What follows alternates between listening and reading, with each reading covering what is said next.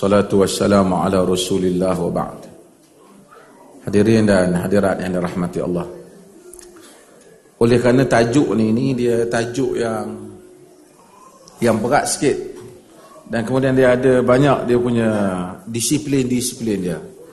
So saya tak mau cakap dia dengan dengan dengan bahasa yang terlalu akademik. Saya nak cerita yang bahasa biasa untuk dipahami dengan mudah. Kerana tuan-tuan bukan nak berijtihad Maksudnya bukan nak merumuskan hukum tapi nak memahami bagaimana sesuatu mazhab itu muncul. Bukan saja empat mazhab bahkan banyak mazhab yang muncul. Okey, tuan-tuan kena kena dengar daripada awal, ikut daripada awal baru tuan-tuan akan faham sedikit sebanyak. Saya nak ringkaskan. Sumber apabila kita cerita apabila Allah Subhanahu wa taala mengutuskan nabinya Muhammad sallallahu alaihi wasallam. Nabi Muhammad datang dia membawa dia membawa ajaran agama, dia membawa hukum hakam, perintah titah perintah Tuhan, suruhan dan larangan dan seterusnya. Sebelum itu suruhan dan larangan ini orang orang macam kita sebut tadi, orang tahu tentang Tuhan. Tapi suruhan dan larangan Tuhan tak boleh tahu melainkan kena ada wakil Tuhan. Wakil Tuhan bawa iaitu Nabi kita Muhammad sallallahu alaihi wasallam. Jadi sumber untuk mengetahui tentang hukum hakam Tuhan hanya melalui satu dua. Sama ada Quran ataupun melalui hadis Nabi. Quran nas Quran yang juga dibaca oleh Nabi ataupun Nabi terang benda yang tak ada dalam Quran yang kita sifatkan sebagai hadis. Bila kita sebut empat mazhab, kita bercakap tentang mazhab hukum hakam syarak, rulings. Dia ada mazhab akidah, syiah, sunnah, uh, sunni, itu cerita lain. Ni kita nak cerita empat mazhab yang hukum ni. Haram, halal, batal, tak batal, ini hukum ni. Okey. Allah hantar nabinya Muhammad sallallahu alaihi wasallam dan nabi ini dia bawa dia ada Quran yang menjadi rujukan kemudian dia ada diri nabi itu sendiri. Diri nabi itu kita panggil sunnah lah. Sunnah. Sunnah ni yang dibawa oleh nabi kita Muhammad sallallahu alaihi wasallam kita sebut sunnah dia ada beberapa perkara. Pertama dia ada perkataan nabi Nabi kata pada satu benda. Ada benda Nabi tak kata, tapi dia ada report ataupun riwayat, narration, Nabi buat. Misalnya dia memendekkan salatnya apabila mendengar orang anak kanak-kanak menangis. Kan? Kan? Uh, kana yukhaffif salatahu idza sami'a buka as-sabi dia meringankan semayangnya apabila dia mendengar kanak-kanak menangis yang ni dia tak Nabi tak kata apa tapi report kata, Anas kata. Perbuatan Nabi. Ada benda yang Nabi tak buat tapi orang lain buat di hadapan dia. Dia tak bantah. Dia tak bantah. Jadi dia tak contohnya yang selalu kita tahu antaranya Amr bin As. Nabi lantik dia jadi ketua dalam dia baru masuk Islam. Bila dia baru masuk Islam maka ramai orang tengok dia ni dia dulu kan musuh dengan Islam. Tapi nabi ni dia nabi punya approach dia punya pendekatan. Tak bagus tak ada tu. Okey. Nabi nabi dia pilih orang berdasarkan ketokohan. Kalau orang tu oleh kena amr adalah merupakan satu orang tokoh di dalam peperangan. Walaupun dia baru masuk Islam dari segi seniority agama dia baru tapi di sudut kebolehan dia ada. Nabi lantik dia jadi jadi jadi jadi ketua pasukan kecil lah dalam petrol tentera yang dihantar. Boleh? Dia kalau lagi orang duk tengok yang tak boleh. orang tengok. Okey.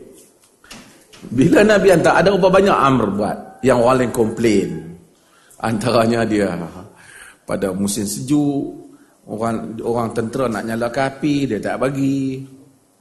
So orang dia kata, dia ni baru masuk Islam, orang dah sejuk, tentera nak nyalakan api, dia tak bagi. Kan? Lepas tu dia kejar tentera tak habis. Dia orang nak balik nak komplain kat Nabi lah. Pasal, tapi nak nak nak bantah pun pasal Nabi lantik. Masa pagi dia duduk dengan dia tidur dengan isteri dia dan dia berjunub dan semua orang tahu dia naik jadi imam, orang lain semua wuduk, dia tayamum. So orang komplain lah. Kan? Jadi bila komplain balik bagi tanya Nabi, Nabi tanya dia pasal apa dia buat dia bagi tahulah pasal kita dineri musuh bila malam nyalakan api musuh boleh dapat agak kita punya kekuatan so dia tak buat so Nabi macam benarkan dia Habis itu Nabi kata, yang orang lain semua beruduk, yang kau seorang tak beruduk, daya berjunub, kenapa kau pergi tayamum? Dia kata, aku sejuk. Dan aku tak tahan sejuk ni. Dan Allah menyatakan, wala taqtulu anfusakum innallaha kana bikum rahima.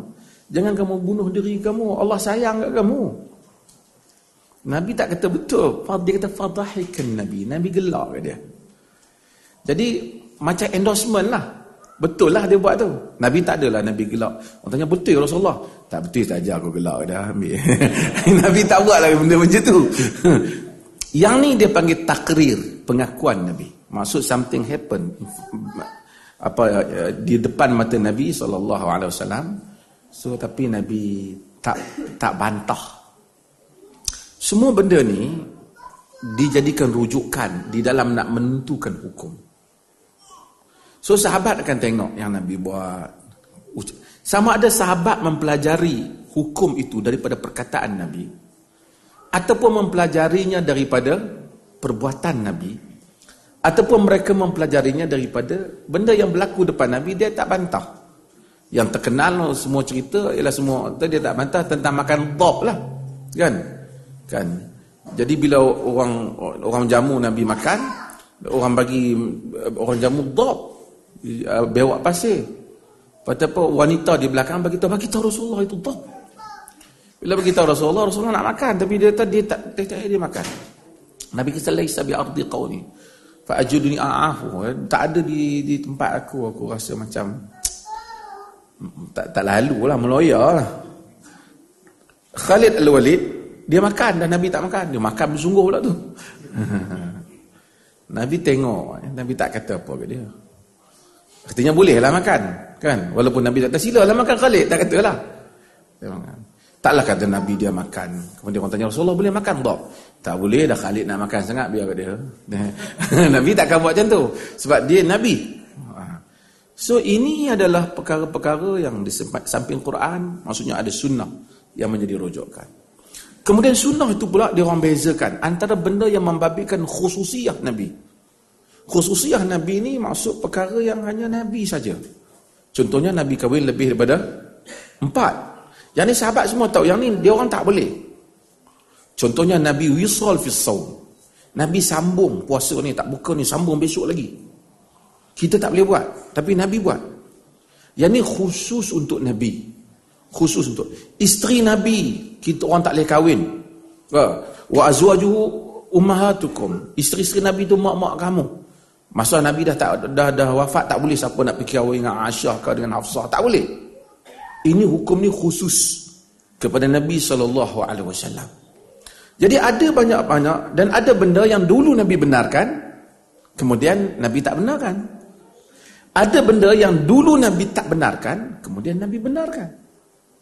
Umpamanya Nabi masa awal larang ziarah kubur. Kemudian Nabi benarkan, kuntu nahitukum an ziyaratul kubur. Dulu aku larang kamu ziarah kubur. Tapi Nabi kita, ala fazuruhul an. Sekarang tak apalah ziarah lah. Sebab apa? Sebab kerana keadaan dah berbeza, Nabi tak mau mereka terpengaruh dengan jahiliah. So ada benda yang nasikh, ada benda yang mansuh, ada benda yang nasikh. Maksud ada benda yang dibatalkan. Disebabkan kerana suasana yang berbeza. Besok saya akan bahaskan hal ni tentang teks dan konteks. Siapa yang datang awal saya uh, penganjur dapat buku. Buku free ya, buku saya bagi. So kita akan bahas buku tu. Okey. Bila Nabi saya nak bagi faham keadaan ini. Pasal benda ni dia nanti dia complicated sangat susah nak faham bagaimana hukum tu dibuat. Bila ada masalah, sahabat tanya Nabi. Dia tak payah tanya Abu Bakar, tak payah tanya Umar. Pasal Nabi ada. Apa-apa tanya Sahabat keliru satu benda, sembang Abu Bakar, Abu Bakar kata aku pun sama. Macam hadis Hanzalah. dalam Muslim pergi tanya dengan Nabi wasallam. Bila Nabi hantar perwakilan, Nabi hantar pergi Yaman, Nabi hantar pergi mana? Macam mana perwakilan ni nak hukum kat sana? Dia berdasarkan kepada ilmu yang dia ada. Ilmu yang dia ada tu setakat hari yang dia jumpa Nabi lah. Misalnya Nabi hantar Mu'az, umpamanya pergi ke Yaman. Jadi Nabi tanya, Ya Mu'az, bima tahkum? Hadis ni ada bincang juga. Al-Bukhari kita tak sahih, Al-Bani kita tak sahih. Tapi Ibn Qayyim dan seumpamanya mensahihkan hadis ni atas alasan-alasan. Kerana, kerana dia panggil hadis ni saya sebut ni siapa yang faham-faham, tak faham tak apa ada ada ahlul hadis juga yang tengok. Karena ashabul muas yang dikatakan tak dikenali dalam dalam dalam, dalam dia panggil the uh, change of narration ataupun sanad itu dikatakan majhul tak dikenali tapi ashabul muas walaupun tak dikenali semua mereka siqah boleh dipercayai menyebabkan al imam ibn qayyim mensahihkan hadis ini al bukhari menolaknya al albani menolaknya tapi tak uh, tapi saya nak sebut, dia hantar, Ya Mu'ad, bima tahkum, bi kitabillah. Dengan kitab Allah. Ni Nabi hantar wakil ni. Fa'ilam tajid, kalau tak jumpa dalam kitab Allah, fabi sunnati Rasulullah. Dengan sunnah Rasulullah. Fa'ilam tajid, ashtahidu ra'i wala alu. Aku akan istihad, tapi aku tak akan melampaui kitab dan sunnah. Dia tak kata Rasulullah, tak ada dengan Quran dan sunnah, aku whatsapp lah. Ataupun kau Rasulullah. Sebab teknologi tu tak, tak, tak ada. Maka menyebabkan ada tak kemungkinan Muaz kata boleh tapi di Madinah Nabi dah kata tak boleh. Sebab masa masa Muaz jumpa Nabi itu mungkin masa tu tak keluar hukum lagi. Jadi itu akan menyebabkan juga penduduk di negeri yang dihantar wakil tu dia juga kadang-kadang mungkin ada pandangan hukum yang lain tapi bila dirujuk ke Madinah Rupanya ada hukum baru. Salah tak mereka di sana? Tak salah. Okay. Saya nak faham. Contoh ni secara layman untuk faham isu. Jadi mereka sana, orang sana, orang sana, dia pun rujuk siapa? Orang Yaman, orang di, di Iraq, orang di mana yang dihantar wakil lah yang setakat zaman Nabi. Orang di Bahrain, mereka rujuk siapa? Mereka rujuk sahabat yang ada kat situ lah. Mereka tak boleh rujuk seorang-seorang kat Nabi. Pasal tak ada teknologi nak call Nabi ke apa. Orang yang ada kat situ, ilmu dia dengan kadar ilmu yang dia jumpa kat Nabi lah. Mungkin ilmu Nabi masih hidup lagi berapa tahun. Banyak lagi benda baru mungkin dia tak tahu. Tapi mereka tak salah. Kerana seseorang beramal dengan kadar il ilmunya. Maka dengan itu, kita akan dapati akan ada fiqah yang berbeza di antara satu tempat ke satu tempat. Dan mungkin dalam benda yang tak ada hukum, tak ada hukum, Nabi tak sebut, tapi sahabat tu mungkin dia ijtihad. Ijtihad ni dia kena guna banyak, utamanya dia guna kias lah. Contoh saya nak bagi faham ijtihad. Bila orang azan, Jumaat, Iza nudiya lis-salati min yaumil jum'ati fas'au ila zikrillah wa zarul bay' apabila diseru kamu pada hari Jumaat untuk solat hendaklah kamu bersegera mengingati Allah dan tinggalkan jual beli. Jadi jual beli tak boleh masa tu? Kan? Jual beli tak boleh dalam ijtihad jual beli saja tak boleh ke sewa macam mana sewa? Sewa. Ha? ataupun buat pinjaman. Jadi para sarjana hukum kata dia tak bolehlah juga samalah. Walaupun dia cakap jual beli tapi konteksnya kontrak tau dia tak mau. Ganggu daripada pergi solat sewa tak boleh apa lagi? Uh, buat pinjaman pun tak boleh. Apa-apa sajalah yang membabitkan soal ha, transaksi ni maka tak boleh.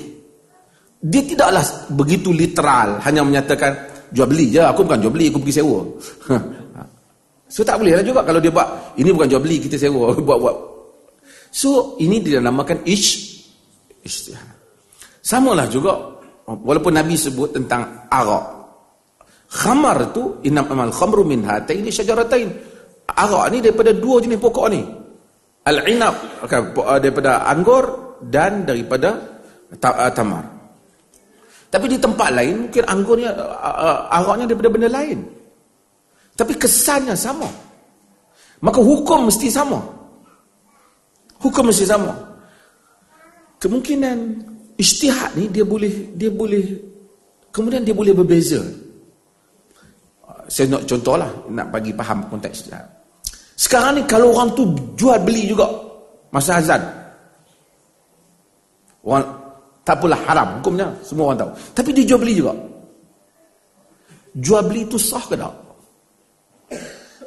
Ha? Ha? Sah tak? Ah, dia kata sah, dia mazhab Abu Hanifah. Abu Hanifah dia kata sah, tapi berdosa. Dalam mazhab dalam, dalam Syafi'i semua dia kata tak sah. Tak kira jual beli tu. Ha, sebab dal Tuhan larang sah pun tak sah. Ha, sebab tapi ayat tu larang jual beli je. Tapi ada lagi dimensi yang lain. Yang ni tak ada dalam teks ni.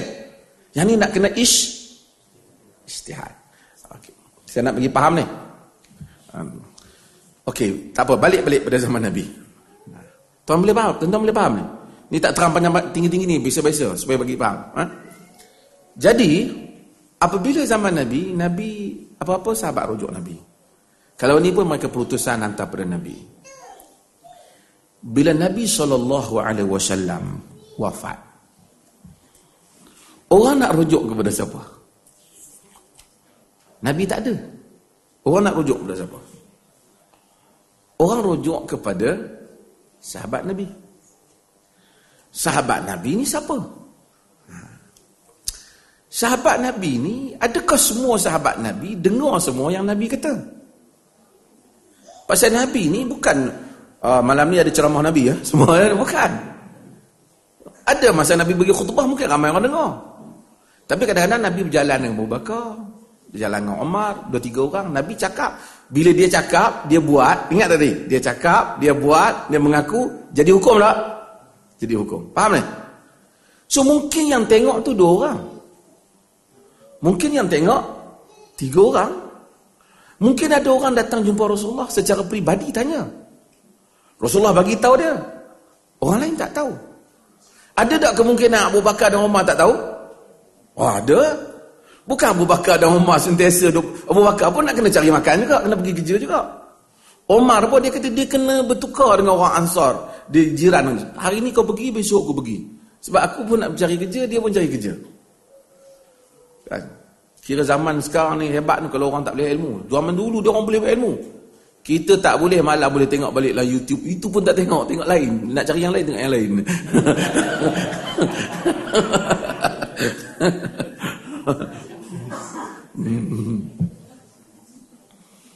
Okey. Bila kita faham hal itu, mereka tanya. Ada sahabat ni, ada ilmu ni, ada sahabat tak ada hadis ni. Saya nak bagi faham sesuatu. Faham tak? Tapi sahabat pun bukan semua duduk Madinah lama-lama. Ada yang pergi ke Syam, ada yang pergi ke Iraq. Jadi ada kemungkinan Hadis tu yang sepatutnya orang Madinah tahu, tapi biasanya orang Madinah banyak tahu lah. Zaman Omar, dia ada polisi. Dia tak bagi sahabat-sahabat besar ni keluar. Ha, dia dia dia kontrol sikit benda tu. Tapi zaman Osman, zaman apa, ramai orang dah keluar. Jadi mungkin bila timbul satu-satu hukum, orang semua tak tahu. Tak tahu hukum ni apa. Tak ada siapa yang ada maklumat. Mungkin sahabat yang ada maklumat tu dah dekat sana tu. Kat Kufah tu. Ada kat Basrah tu. Orang Basrah tahu hukum tu. Orang ni berkata, tak ada Nabi tak larang. Kat sana tiba-tiba larang. Sebab apa? Sana ada maklumat, sini tak ada maklumat. Dan kemudian besar. Mungkin boleh berlaku lah. Sahabat ni pergi ha? uh, pergi ke Syam. Jadi sahabat di Syam ramai. Bila tanya, misal semua orang tak tahu. Kata, okey, Nabi tak pernah larang. Tapi bila tanya kat Madinah, eh Nabi larang. Dulu, aku dengar. Saya buat beberapa contoh. Umpamanya. Bila orang tanya Abu Bakar, nak bagi. Ah, ni, ni common punya contoh lah. Tentang miras al-jad. Atau pusaka untuk nenek. Berapa? Satu orang mati, pak, anak dia tak ada, uh, mati, uh, bapa, datuk lah. Kemudian anak. Berapa tu saka nak bagi? Nenek ni. Abu Bakar tanya, tak ada orang tahu. Abu Bakar tanya, Umar, Umar tak tahu. Abu Bakar tak tahu. Uh, Umar tak tahu. Tiba-tiba Al-Mughirah bin Syu'bah dia tahu.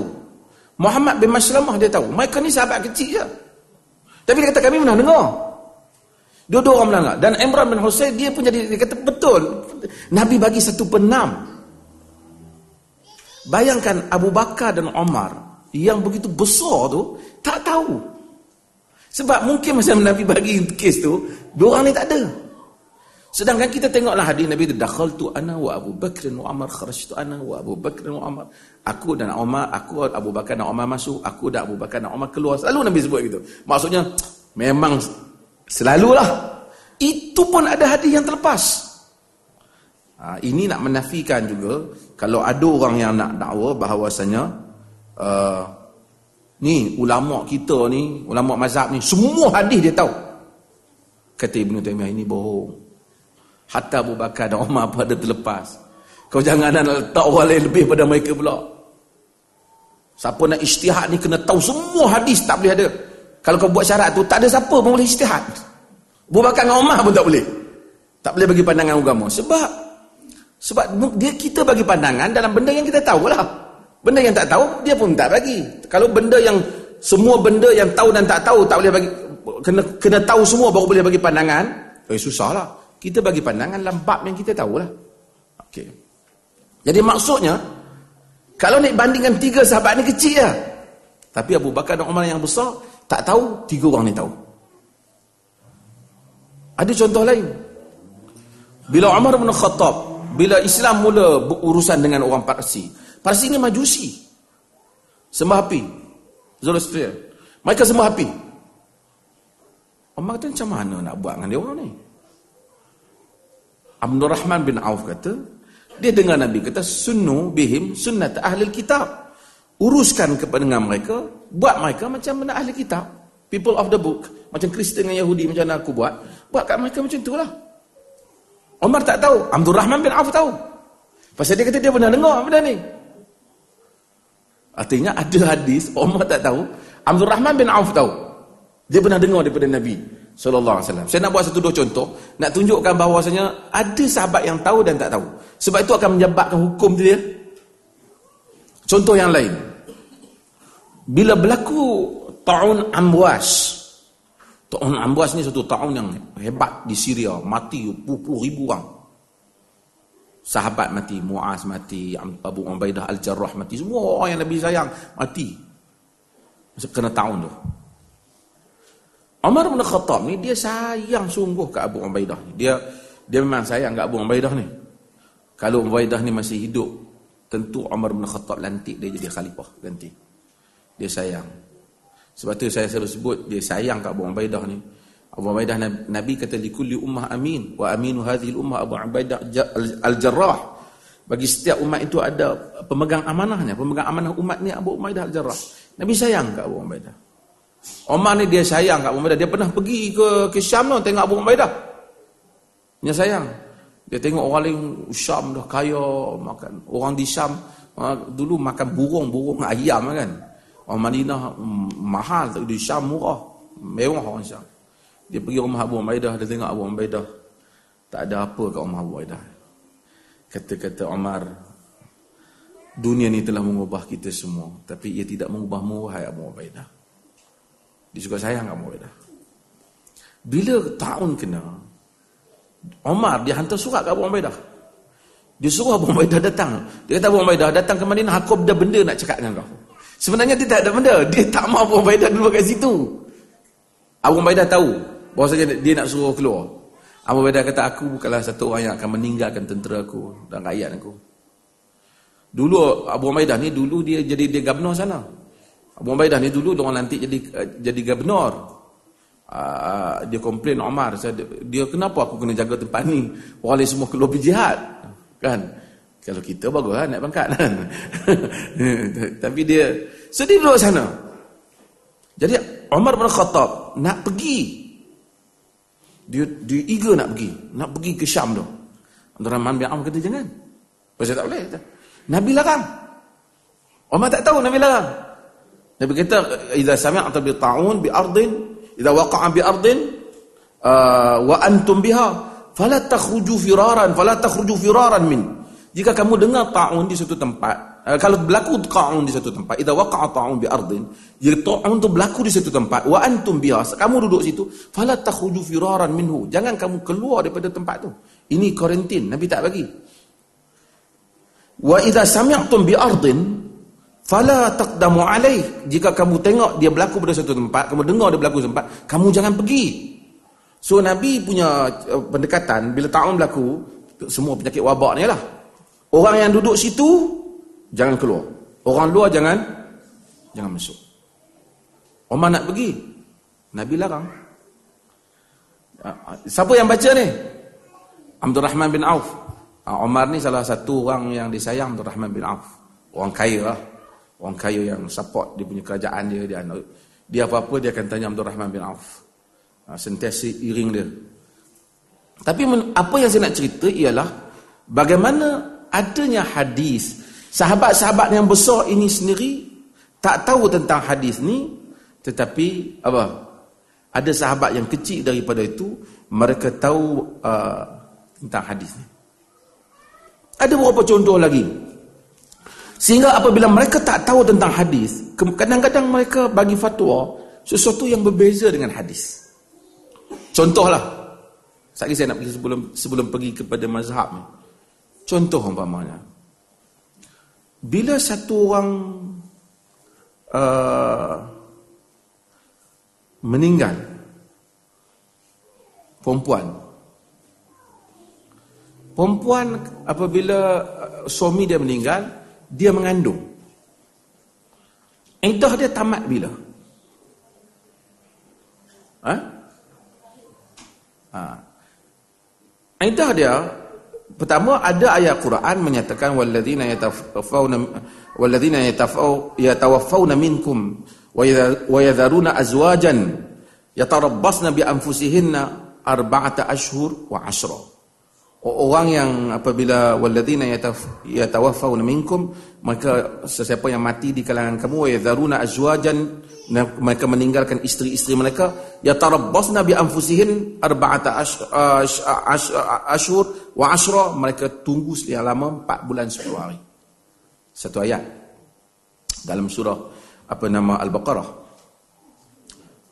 Kemudian Allah juga kata wa ulatul ahma wa ulatul ahmal ajaluhunna an yad'na hamlahun. Dan orang-orang yang mengandung iddah dia apabila dia melahirkan anaknya.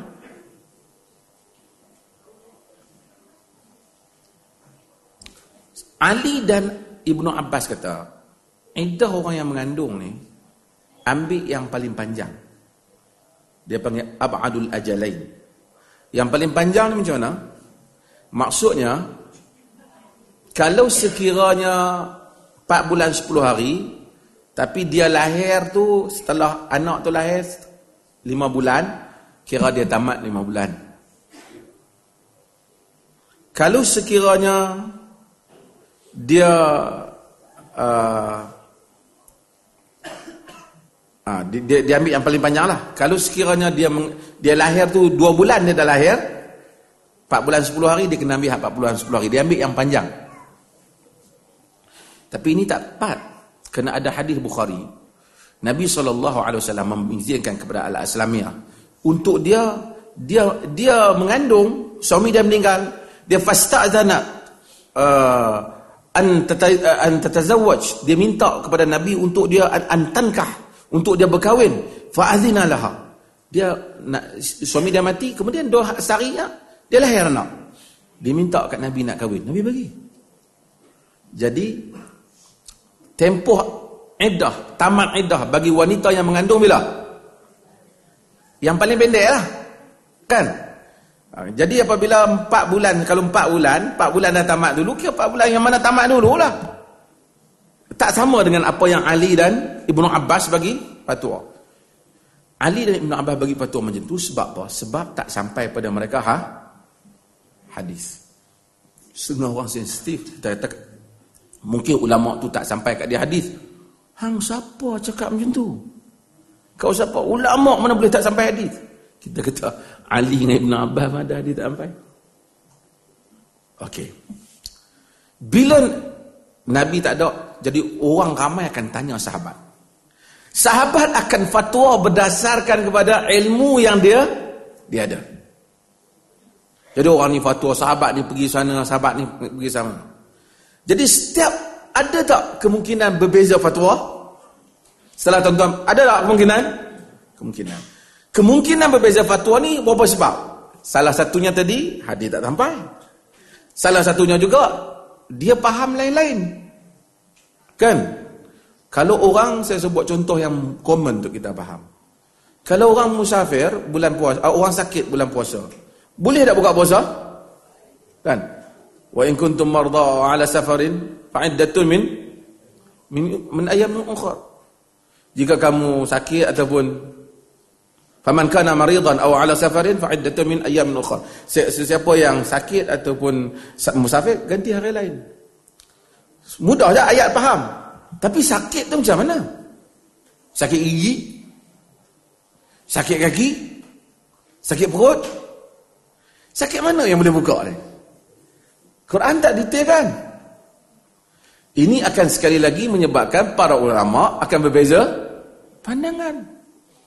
Musafir pula dia tak tahu pula musafir ni jauh macam mana. Maka ada yang kata kena dua marhalah.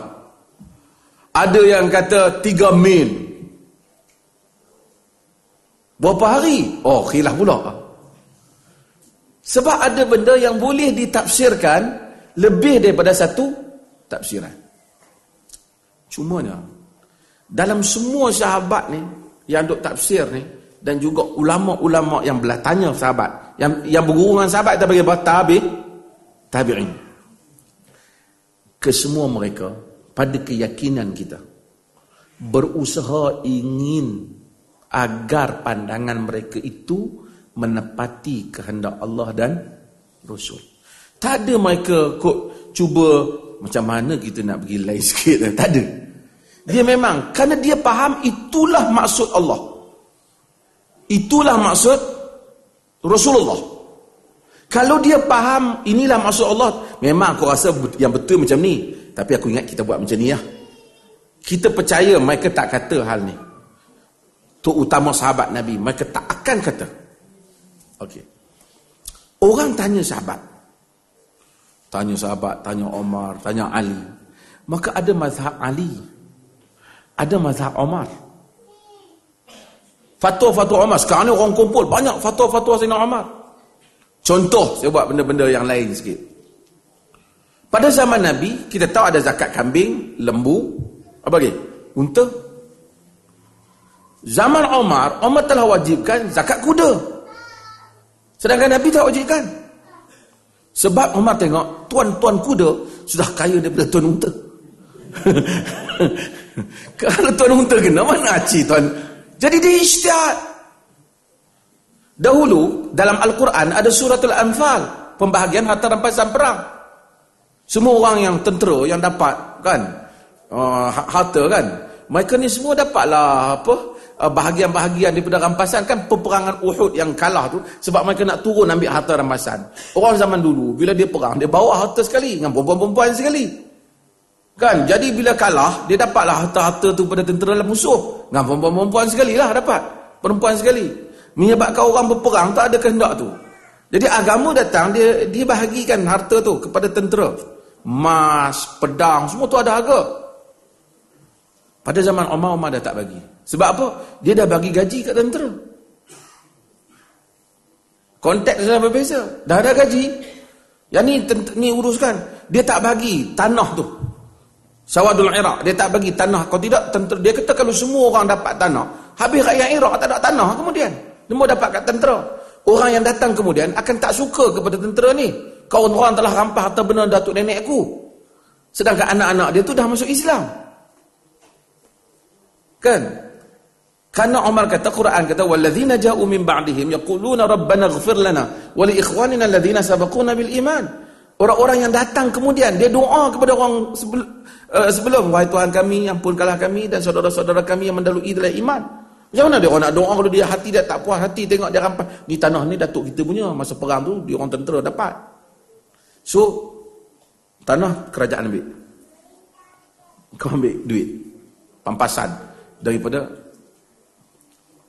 dan itu praktikal lah. Hari ini pun kalau negara Islam kalau berperang pun kalau semua boleh bawa balik kereta kebas biji rumah boleh bawa leteng dua biji. Kan susah tu. Kan? Jadi kerajaan tak lagi lah. Walaupun ada harga kau ambil gaji lah. Ha? kau ambil gaji sudah lah.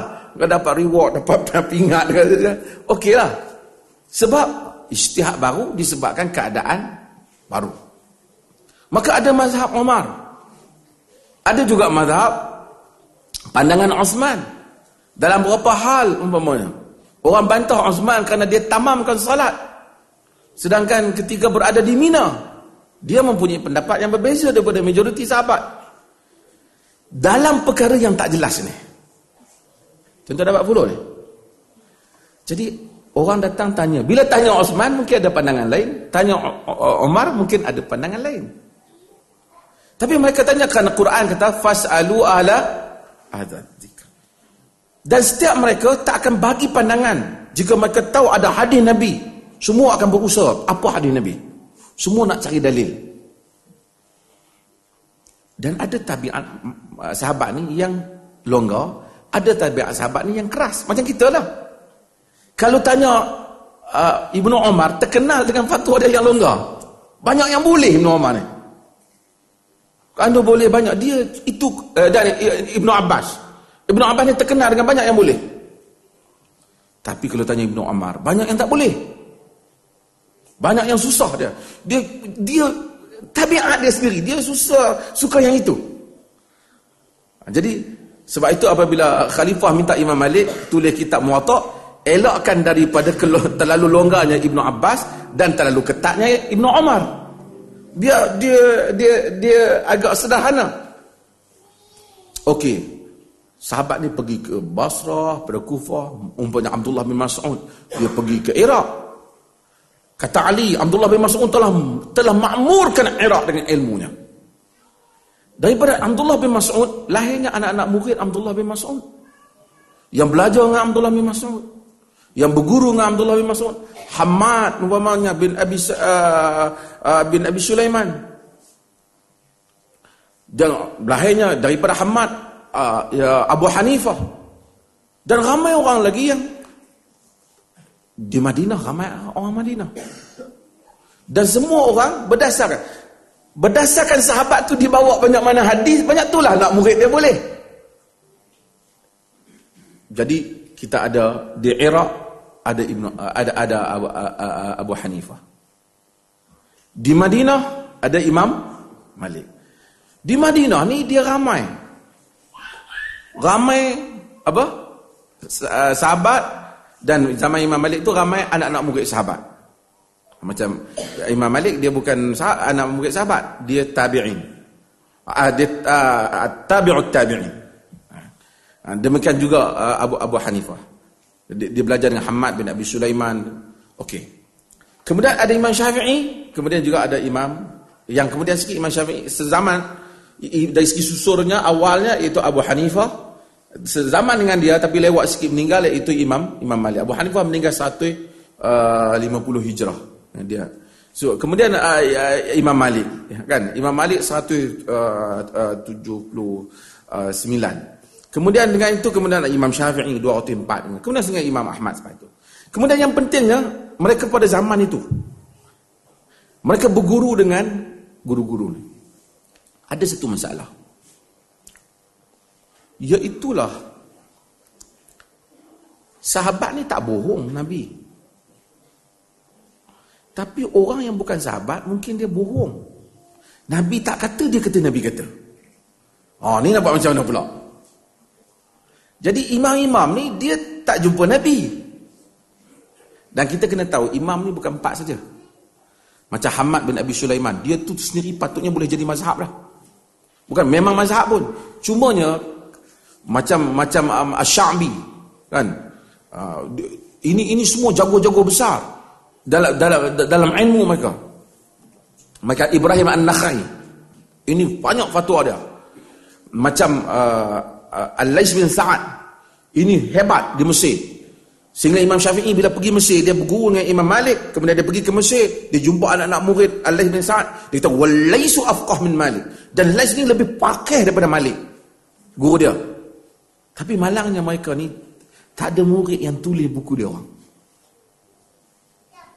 Ilmu dia tu dibawa secara anak-anak murid yang cakap tak ada jago yang susun untuk mereka. So mereka tak jadi mazhab yang stabil lah. Tapi kalau Al-Auza'i ada pandangan dia. Jadi ramai orang dia sangka mazhab ni empat. Mazhab ni bukan empat. Mazhab yang masyhur empat. Maksudnya selain daripada empat ni banyak lagi pandangan imam-imam lain yang kadang-kadang kalau kita tengok, hatta Imam Bukhari sendiri ada mazhab dia. Dia ada pandangan-pandangan dia dalam hukum. Cuma dia tak membentuk, dia tak dia tak jago macam Imam Syafi'i. Tersusun. Ha, ini menyebabkan dia stabil. Macam Abu Hanifah, dia ada debate dia, tersusun. Ha, walaupun kadang-kadang orang tak pasti yang mana satu perkataan dia dinukil-nukilkan. Kan? Macam Imam Malik ada kitab Muwatta. Ini semua menyebabkan dia boleh sustain dan kemudian dia lasting. Yang lain tu bukan kerana mereka nak buat mazhab. Kau Imam Syafi'i tu fikir ingat nak buat mazhab satu. Dia tak ada. Mazhab ni maksud pandangan-pandangan dia tu dah orang collect pandangan tu. Orang tengok dia punya cara approach dia tu. So orang tahu pendekatan-pendekatan dia. Okey saya balik pada masalah hadis. Tuan-tuan faham ni? Kau saya syok orang-orang. dia berat sikit tajuk ni. Saya nak cerita yang santai lah. Okey. Sekarang ni masalah hadis. Sahabat ni tak tipu hadis. Tapi orang yang bukan sahabat kemungkinan tipu. Jadi dia ambil daripada sahabat. Macam mana kalau sekiranya dia kata, dia kata sahabat kata, eh, dia kata Nabi kata, sedangkan Nabi tak kata. Oh ini timbul satu masalah lagi kepada sebab kepada berbeza mazhab. Sebab mungkin hadis ni mazhab ni kata sahih. Mazhab ni dia kata aku tak terima hadis ni. Pasal ada masalah fulan-fulan dalam hadis ni aku tak terima dia ni. Mungkin seorang imam tu dia kata aku terima dia ni. Mungkin bukan masalah pendusta saja. Kadang-kadang masalah tak berapa ingat. Kau ni kata dia ni tak berdusta tapi ingatan lemah. Kadang-kadang mungkin kena kontradik dengan teks yang lain yang dia rasa mungkin dia ni lupa. Dia tersilap. Okey, saya buat contoh. Nak faham tu. Dulu orang tak ada sanad. Dulu orang tanya sahabat, "Wahai Umar bin Khattab, kaifa ma hukum Rasulullah? Apa hukum Rasulullah dalam hal ini?" Umar bagi tahu kan Rasulullah sekian-sekian. Terutama orang tanya Aisyah, kana Rasulullah sekian sekian. Kana Rasulullah adalah Rasulullah. Nah Nabi Nabi melarang. Qala Rasulullah sallallahu alaihi wasallam. Kan? Orang tanya, kan? Kan? Maaf tak pergi tanya Aisyah. Wahai Aisyah, adakah kau pernah melihat kemaluan Rasulullah sallallahu pernah melihat kau? Kan? Jadi Aisyah tak kata, hmm, biasa. Dia tak cakap lah macam tu. Dia kata, ikhtasaltu ana wa Rasulullah mi ina'in wahid. Uh, banglah. Okay. Aku dan Rasulullah mandi dari satu bekas yang sama. Maksudnya kami pernah tengok lah. Kan antara so dia bagi tahu riwayat yang dia lalui. Orang yang datang kemudian mereka ada dua masalah. Kadang-kala mereka ada masalah mazhab. Pro Ali, pro Muawiyah. Yang bukan sahabat. So pro Ali akan produce banyak hadis kelebihan Ali. Yang pro Muawiyah buatlah ada tiga hadis tentang Muawiyah. Kemudian ada peniaga pula. Yang meniaga terung buat hadis terung. Yang banyak meniaga ayam buat hadis ayam.